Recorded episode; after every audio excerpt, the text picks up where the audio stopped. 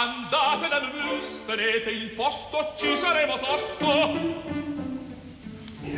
oris, oris, dite di sveglia, andiamo, ce ne via.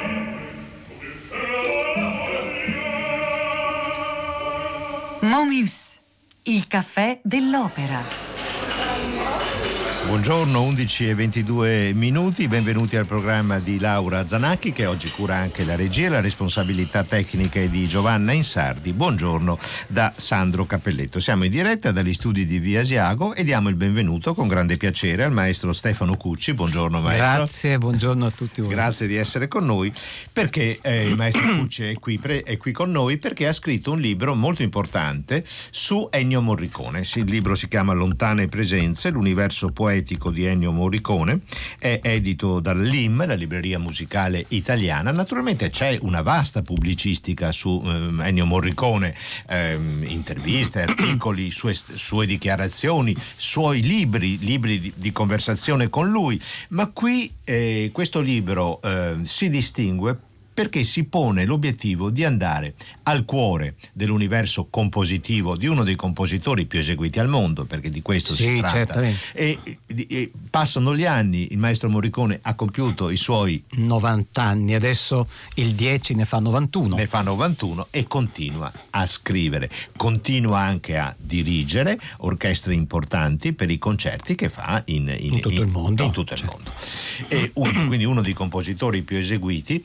Eh, quale Morricone? Di quale Morricone parleremo oggi? Del Morricone che ha scritto centinaia di colonne sonore o del Morricone che compone quella che lui stesso chiama la musica assoluta, cioè una musica non funzionale alla scena cinematografica, ma una musica che si pone come eh, in, in, se stessa e per se stessa senza il bisogno, l'ausilio, l'aiuto il, di dover commentare qualcos'altro, appunto una sequenza cinematografica. Sono due Ennio Morricone diversi? uno dall'altro oppure è lo stesso compositore? Questa è una delle questioni che affronteremo. Però il maestro Cucci, che lavora con Morricone da circa vent'anni, è, è, il suo assistente, dirige i cori nell'occasione delle opere corali eh, di eh, Morricone, quindi ha una frequentazione, è lui stesso compositore, eh, ha una frequentazione assidua e estremamente competente da dentro le cose.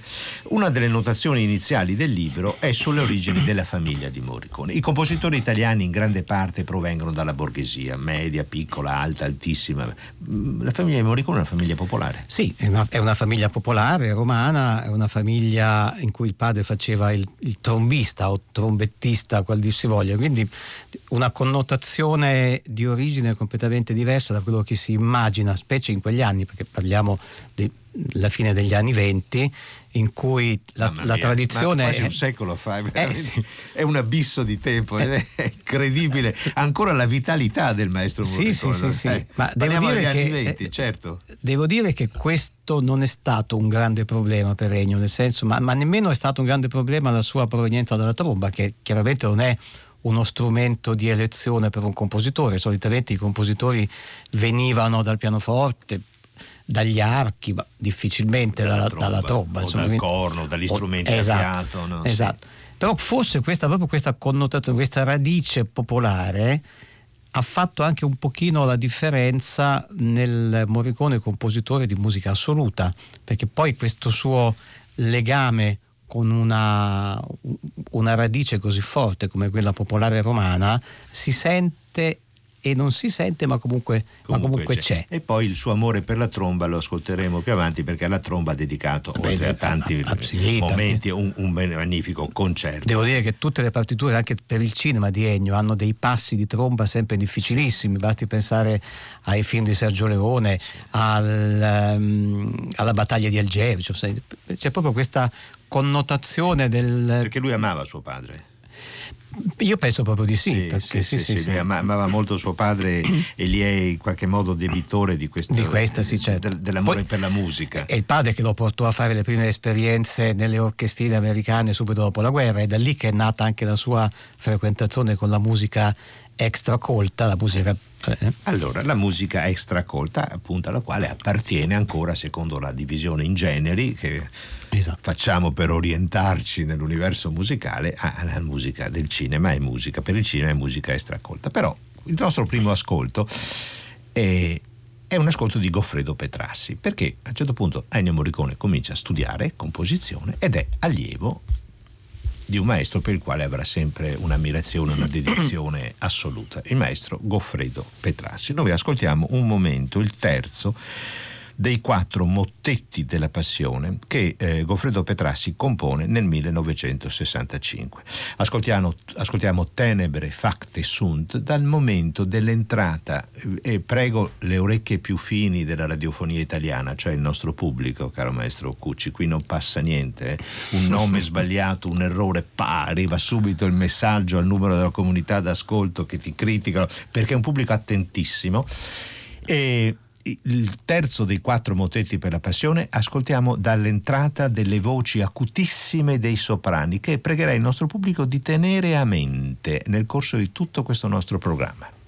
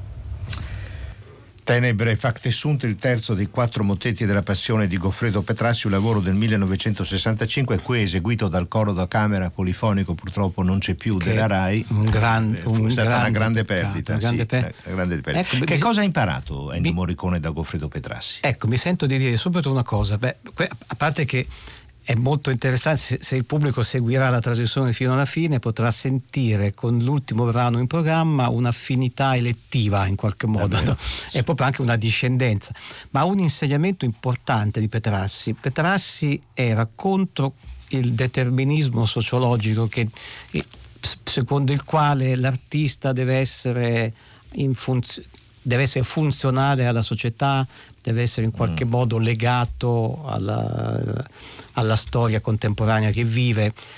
Petrassi sosteneva che l'arte e l'artista sono liberi e questa libertà è un concetto che è passato in pieno a, ad Ennio Morricone, che è un compositore assolutamente libero, nonostante abbia mediato fra tanti lingui- linguaggi, nonostante il suo sia oggi veramente un sincretismo linguistico, però le- il suo essere compositore è svincolato da qualunque connotazione storica, sociologica, antropologica. Sì, sono d'accordo con lei, maestro Cucci, fino a un certo punto, perché è anche vero però che Ennio Morricone, per i tanti film ai quali ha collaborato, tra, tra, i tanti film ai quali hai collaborato ci sono anche film di fortissimo impatto sociale, politico, certo. legati addirittura alla certo. cronaca dei nostri anni. Però quello che lei ha detto sul suo linguaggio è, è, è, un, è un, linguaggio liberissimo, libero, libero dalle mode. Libero dalle, dalle mode. mode è arrivato un primo messaggio al numero della comunità di ascolto di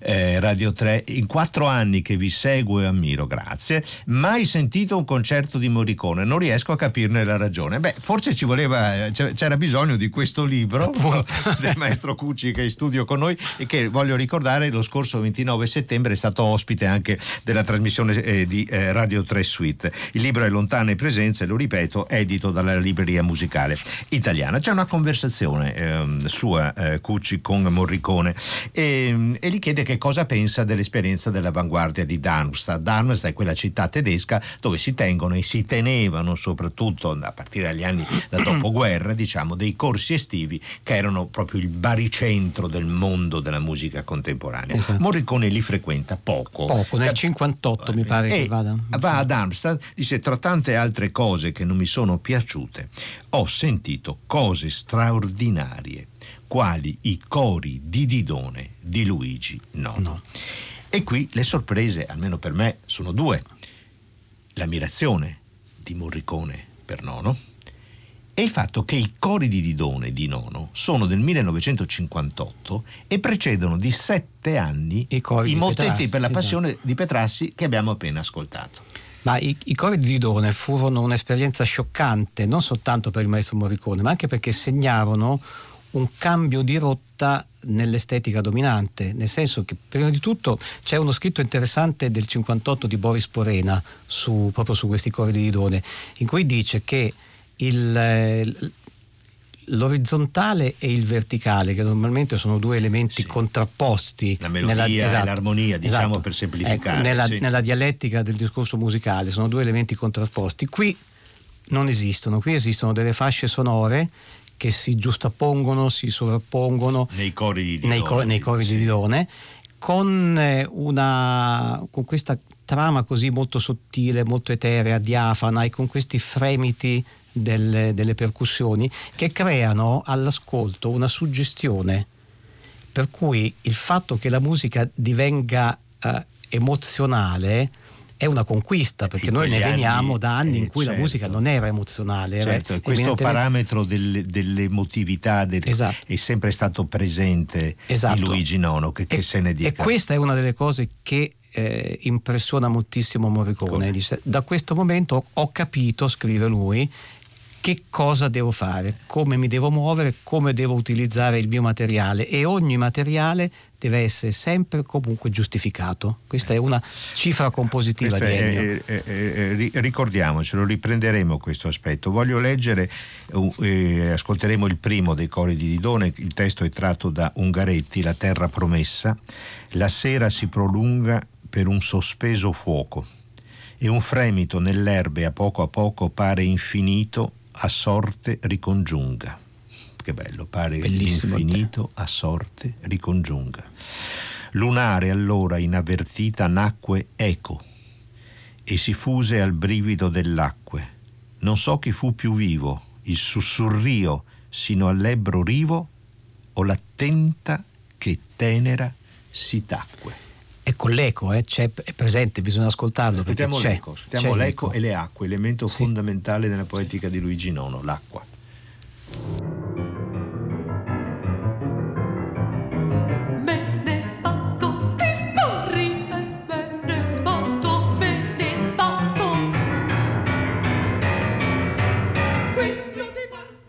Qui abbiamo anticipato un ascolto eh, successivo, eh, l'attacco degli epitaffi eh, sparsi di, eh, del maestro Morricone, ma adesso cerchiamo di recuperare l'ascolto dei eh, cori di, eh, di Done, di Luigi Non, un lavoro del 1958 per coro a quattro parti, soprano, contralto, tenore, basso e percussioni. E percussioni, certo. Importantissimo. Grazie.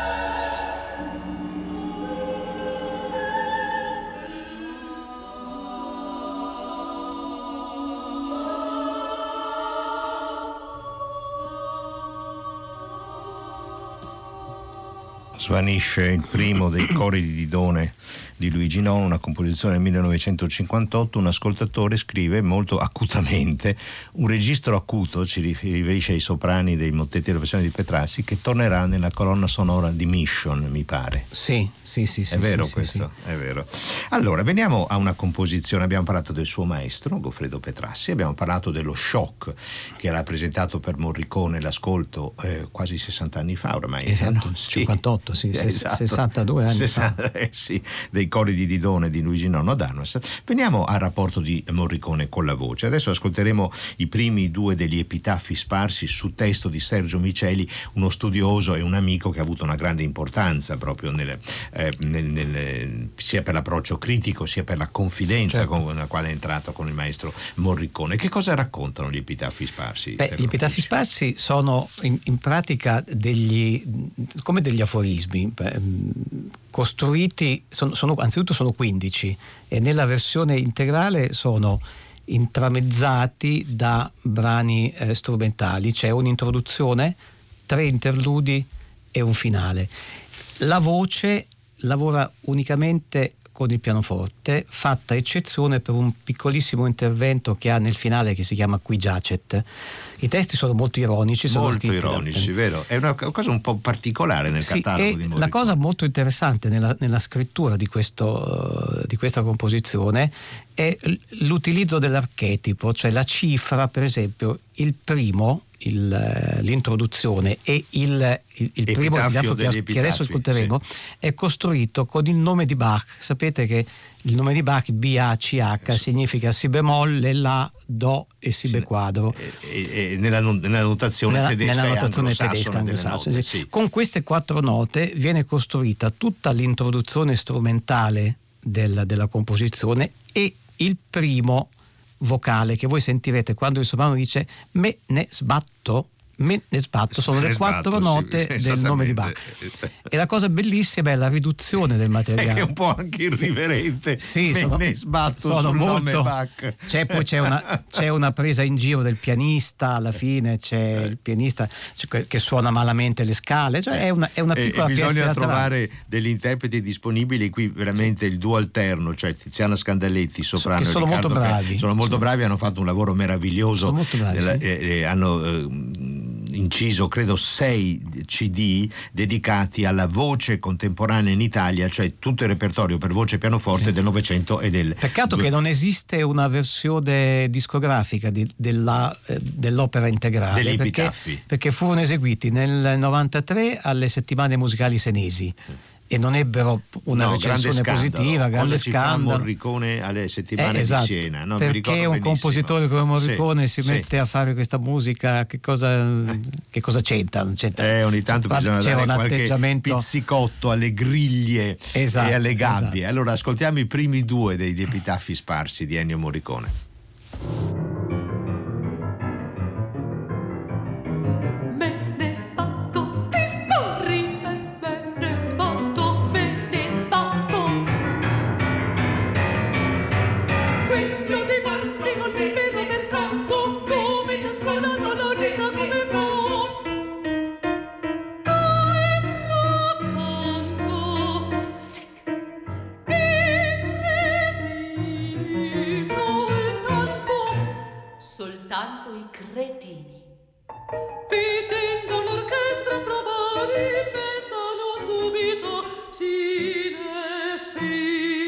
you.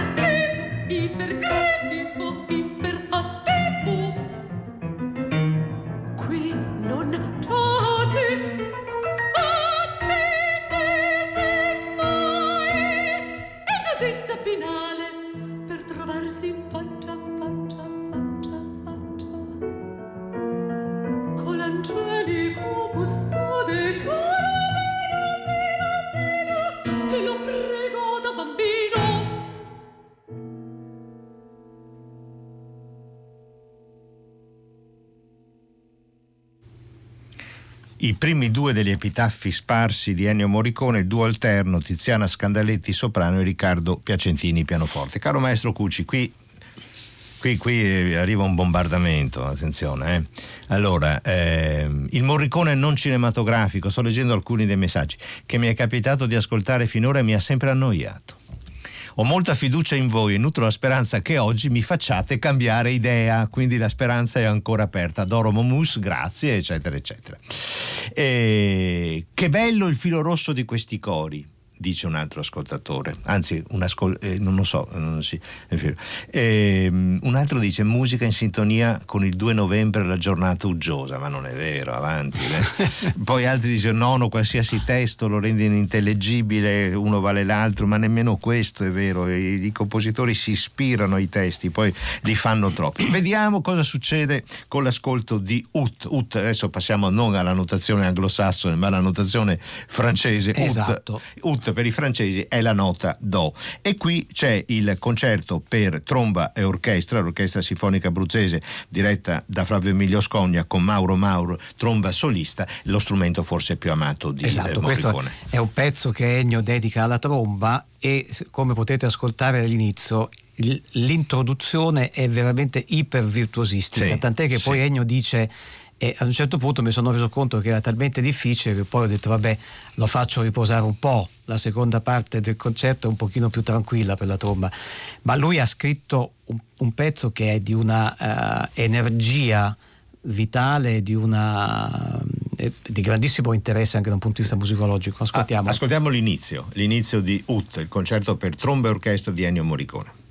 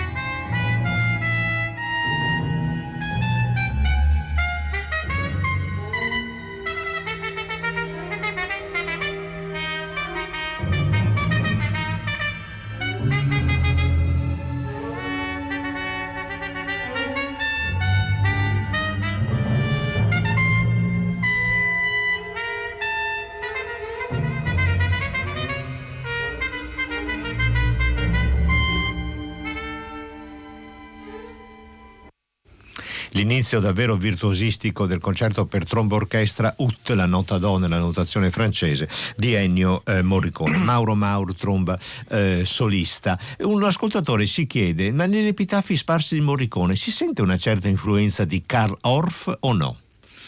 Ma, non, Ma no, eh, non so, io non, No, non la, non la sento, però eh, eh.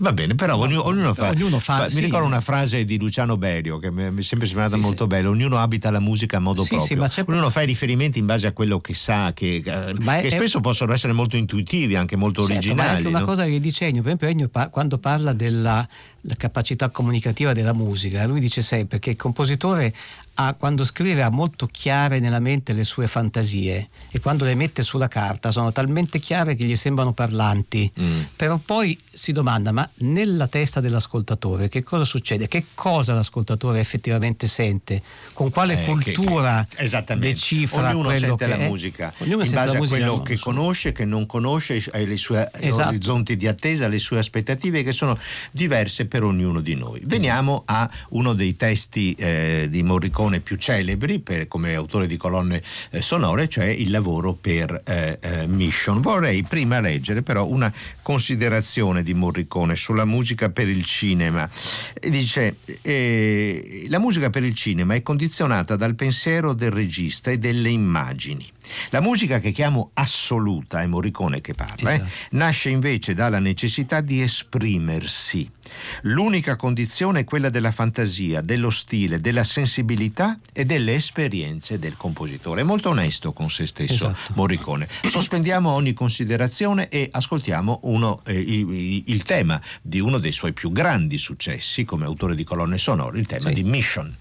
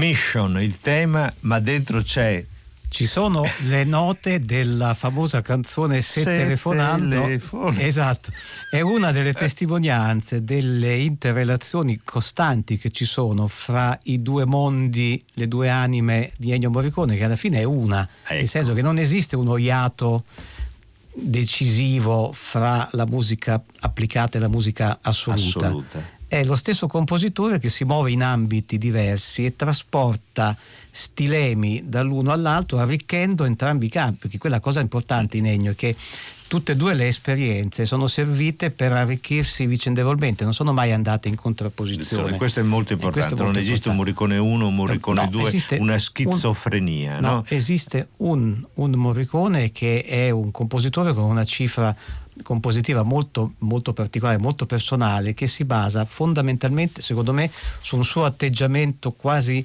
sacerdotale nei confronti della composizione. Cioè una eh, parola assol- grossa, sacerdotale. Sì, assoluta religiosità, quello, mm. lui lo ha sempre sostenuto, eh, questo. Lui ha un atteggiamento nei confronti della scrittura di, eh, appunto, quasi religioso. Questo, questa, questo, è l'insegnamento di Petrassi. Questo è l'insegnamento, questo è l'insegnamento di, Petrassi. L'insegnamento di Petrassi. Un, eh, un, ancora una domanda, maestro Cucci, ma perché non ha mai scritto un'opera? Ma io credo che non abbia mai avuto un grande amore per l'opera lirica mm. e poi fondamentalmente perché eh, è un compositore antinarrativo Ennio, nel senso lui si è affrancato dalle trame narrative molto presto e tutta la sua produzione ha viaggiato in una direzione opposta, anche se comunque lui scrive molto per le voci, perché sì. ha scritto la cantata Voto di anima piena, che è un capolavoro, sì. ha scritto la se cantata questo, narrazione. Se questo è un uomo, se questo è un uomo per, ha scritto La cantata per l'Europa, che è un sì. altro pezzo veramente bellissimo, e Voci dal silenzio, che purtroppo non possiamo non ascoltare. Perché abbiamo scelto tra Voci del silenzio eh. e Missa Papa e sì. Francisci di ascoltare l'Annus Dei dalla Missa. Però prima devo leggere alcuni messaggi perché sta succedendo il finimondo qui. Ennio Morricone, un Ennio Morricone da scoprire. Molto interessante questo epitafio di Morricone. Mi piacerebbe leggere il testo. I testi sono tratti da Ungaretti. Grande Luigi Nono, grande Morricone in versione quasi contemporanea. Morricone non è diventato famoso per i pezzi che avete mandato oggi, interessante, ma vi state dilungando troppo. Eh, e questo forse è il più poetico di tutti i messaggi per l'UT, l'inizio di UT, il concerto per tromba e orchestra. Stupendo mi sembra che una tromba disertrice, cioè che diserta, si stacca attacchi dall'esercito degli archi e voli via da sé. Questo noi lo giriamo al bellissimo, maestro. Questo bellissimo. lo giriamo al maestro e sarà molto contento. Allora, Annius Dei dalla Missa Pape Francisci di Ennio Morricone.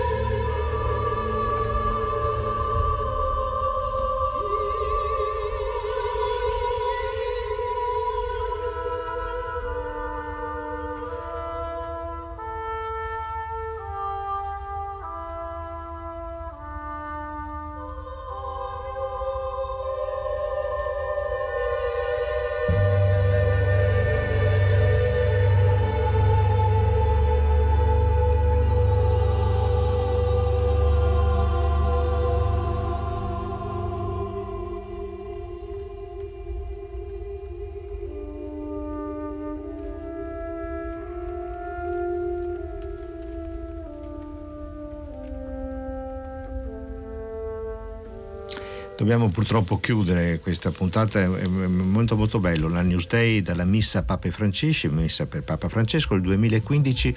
Maestro Cucci, rapidamente, qual è il nesso con Mission?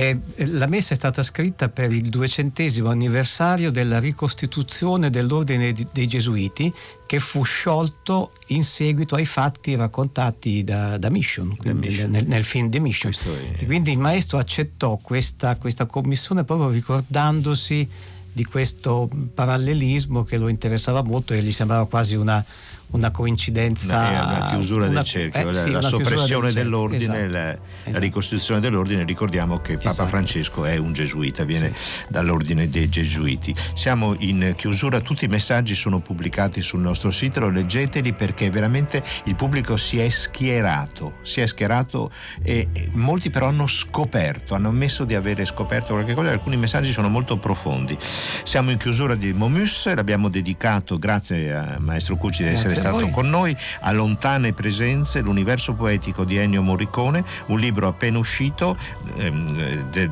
scritto da Stefano Cucci, sì. da vent'anni collaboratore. C'è anche una interessante postfazione di Antonella sì, Coppi che andrebbe letta molto, perché è molto, molto interessante. Che sto, anche storicizza sì, Morricone, l'editore è la libreria musicale italiana. Un attimo e ci accomodiamo di là, in sala da concerto.